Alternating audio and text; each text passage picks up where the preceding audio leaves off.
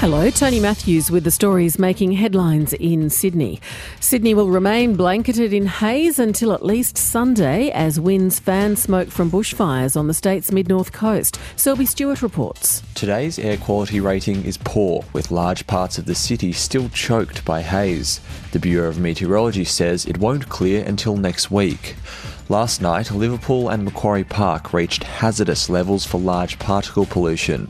The government is warning people with heart and lung conditions to be vigilant and reduce outdoor exercise. The smoke is coming from more than 60 fires burning across the state, and most of those are on the mid north coast. Nine regions still face a very high fire danger today. The Royal Commission into Aged Care has identified three areas that require immediate federal government action to improve services. Its interim report found that there should be more home care packages to reduce waiting lists for higher level support at home. The report also said Australia is too dependent on chemical restraints or medications used to sedate patients, and that younger people with disabilities should not be placed into aged care facilities.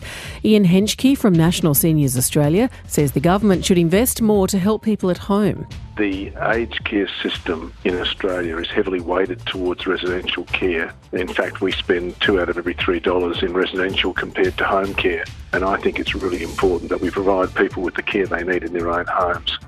Large parts of inland New South Wales are set to receive much needed rainfall over the coming days.